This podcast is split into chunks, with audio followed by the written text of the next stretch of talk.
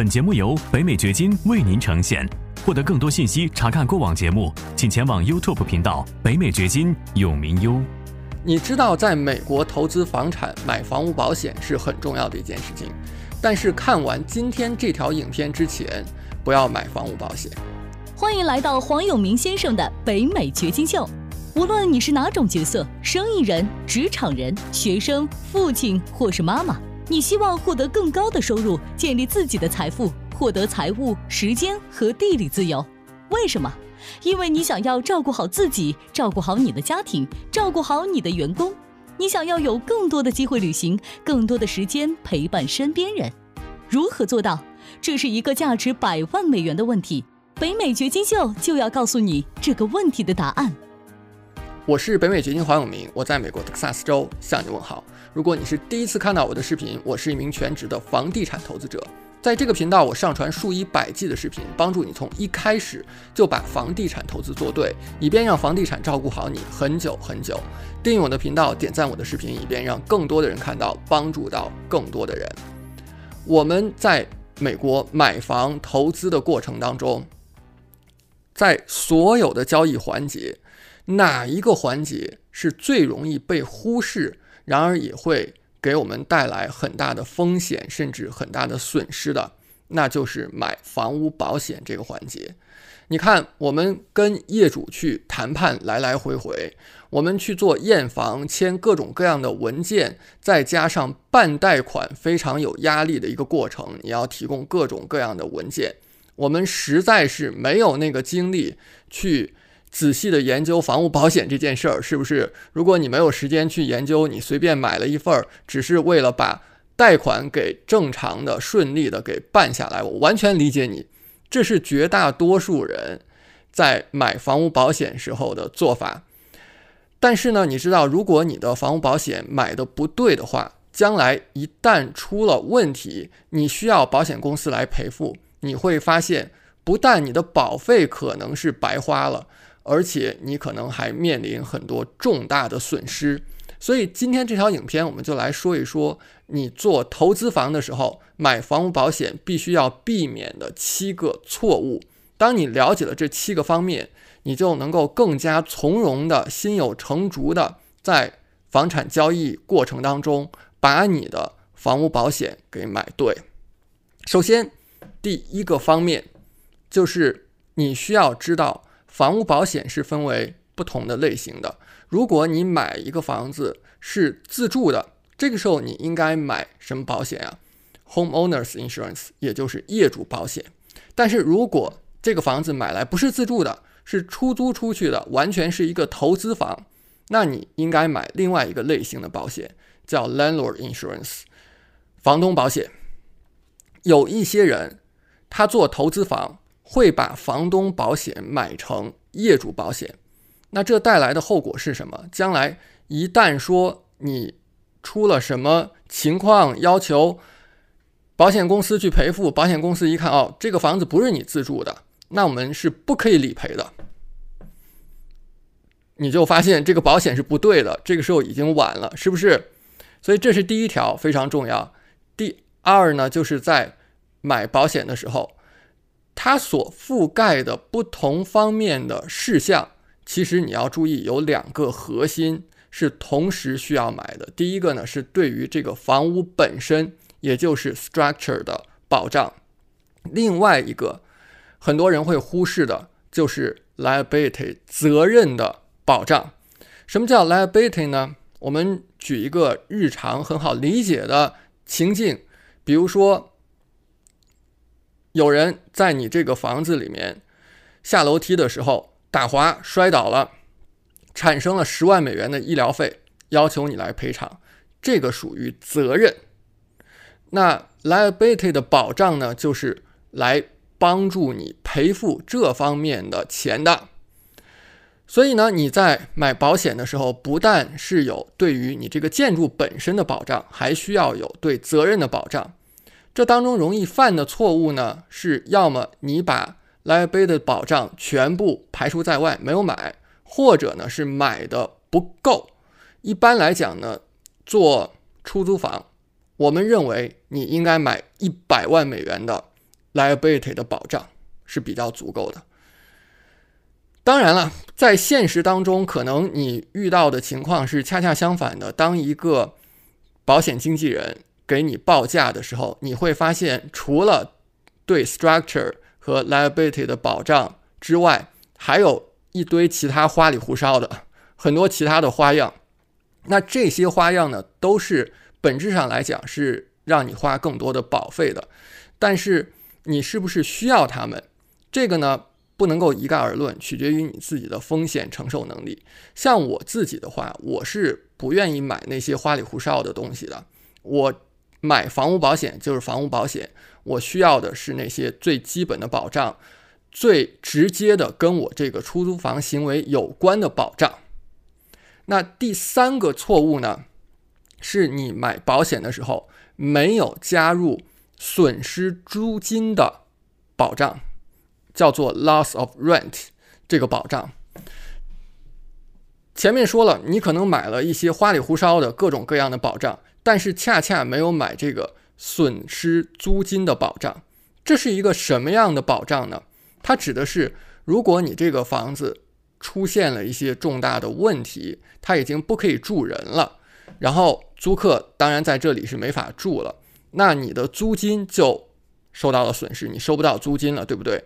那这个时候保险来赔付你，注意它不赔付的是什么？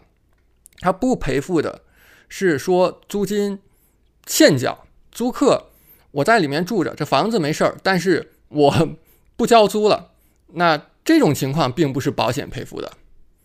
第四个，很多人会犯的一个错误，就是在买保险之前没有去。了解 lender，也就是出借方，可能是银行，可能是信用社，可能是其他的机构，也就是借钱给你的那一方，他们对保险有什么要求？他们对这个保险的免赔额有什么要求？对责任险的金额有什么要求？你需要满足他们的要求，那么你贷款才能够顺利的办下来。比如说，他要求你。免赔额不能够超过百分之三，但是你买了一个百分之五的，那可能你办贷款就会有问题。他可能要求你责任险不能够低于五十万美元，你买了一个三十万美元的，可能就有问题。所以呢，在买保险之前，应该充分的跟出借方去沟通，他对你买保险有哪些要求。第五个常见的问题。就是有一些人呢，出租房不是以个人的名义持有的，而是用 LC 公司或者是信托来持有的。这是一种很精明、很专业的做法。关于这方面呢，我之前也有视频讲了更多。它其实是资产保护的一部分。如果你想要了解的话，我把之前的视频的链接放在这个位置。那当你把你的房产放进了 LC 或者是信托之后，你要注意，保单上一定要有这个 LC 或者是信托的名字，不可以只有你个人的名字。因为当发生理赔的时候，保险公司他会去查这个房子在政府那边登记的业主的名字是谁。他一看，哎，是一个公司或者是一个信托持有的，但是保单上只有你个人的名字，那他就有理由不赔付你了。所以这一点是特别需要注意的。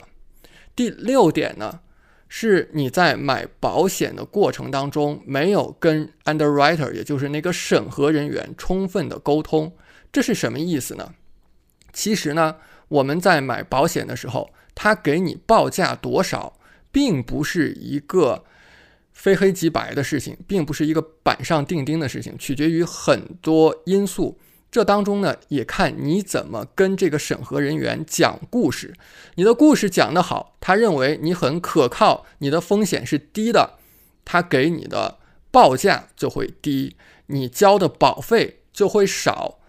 所以他是根据你具体的情况来给你报价的。比如说，如果你告诉他说，我这个房子呢不是我自己管理的，我是通过很专业的物业管理公司来管理的。那对于他来讲，可能这个房屋呢出问题的风险就低很多。那这个物业管理公司他会做很多的对这个房屋的一些维护，比如说勤换空调滤网，那显然空调坏的几率就小。所以，当你把这些事情都跟保险审核人员说清楚的时候，他会可能给你更好的一个保费。这个事情是通过谁来说的？因为一般来讲，你并不会真正的直接跟这个审核人员沟通，那取决于保险的经纪人，是通过经纪人来沟通的。这个时候就看你的经纪人是不是上心了，是不是有经验了，他是不是能够充分的跟保险的审核人员来沟通了。第七个常见的错误，这一点很多人可能从来没有意识到，那就是。没有每年去更新保额，什么意思？你去看你的房屋保险，它是有一个保额的。你这个房子可能是三十五万美元买的，但是它的保额是三十万美元，replacement cost，也就是重建成本。什么叫重建成本呢？就是假设说有一天你这个房子完全被火烧掉了，你花了四十万美元去把它重建起来。但是呢，因为你保单上面的重建成本只有三十万美元，所以保险公司最多只会赔你三十万美元。那你知道这几年来，美国建房的成本涨了非常多，你房屋的价值也上涨了非常多。原先可能四十万的房子，现在已经值六十万、七十万了。但是呢，如果你没有去更新你的保额的话，你保单上面那个 replacement cost 可能仍然给你写的是三十万、四十万。那有一天咱们说，如果是极端的事情发生了，你这个六七十万的房子给烧掉了，那你能获得的赔偿只有三四十万。你可以做的一件事情是什么？就是跟你的保险经纪人去。沟通每一年去更新一下你这个保险的保额，以便呢能够正确的反映你这个房屋现在的价值。你看讲了这么多，如果对于你来讲有启发，获得了一些新的知识的话，在视频下方点赞，让我知道你点赞呢也有助于算法，让更多的人看到这样很有用的信息。感谢你的收听，请记得订阅本频道，以免错过我们的更新。节目嘉宾言论仅代表个人立场。记住，如果你需要法律、税务或投资建议，请咨询具有专业资质和能力的人士。完整的免责声明和使用条款，请移步我们的官方网站永明优点 com 查看。如果你想要获得更多有价值的信息，也欢迎前往我们的 YouTube 频道北美掘金永明优。在那里，你可以看到本节目的视频版以及更多新鲜内容。再次感谢您的收听，我们下期再见。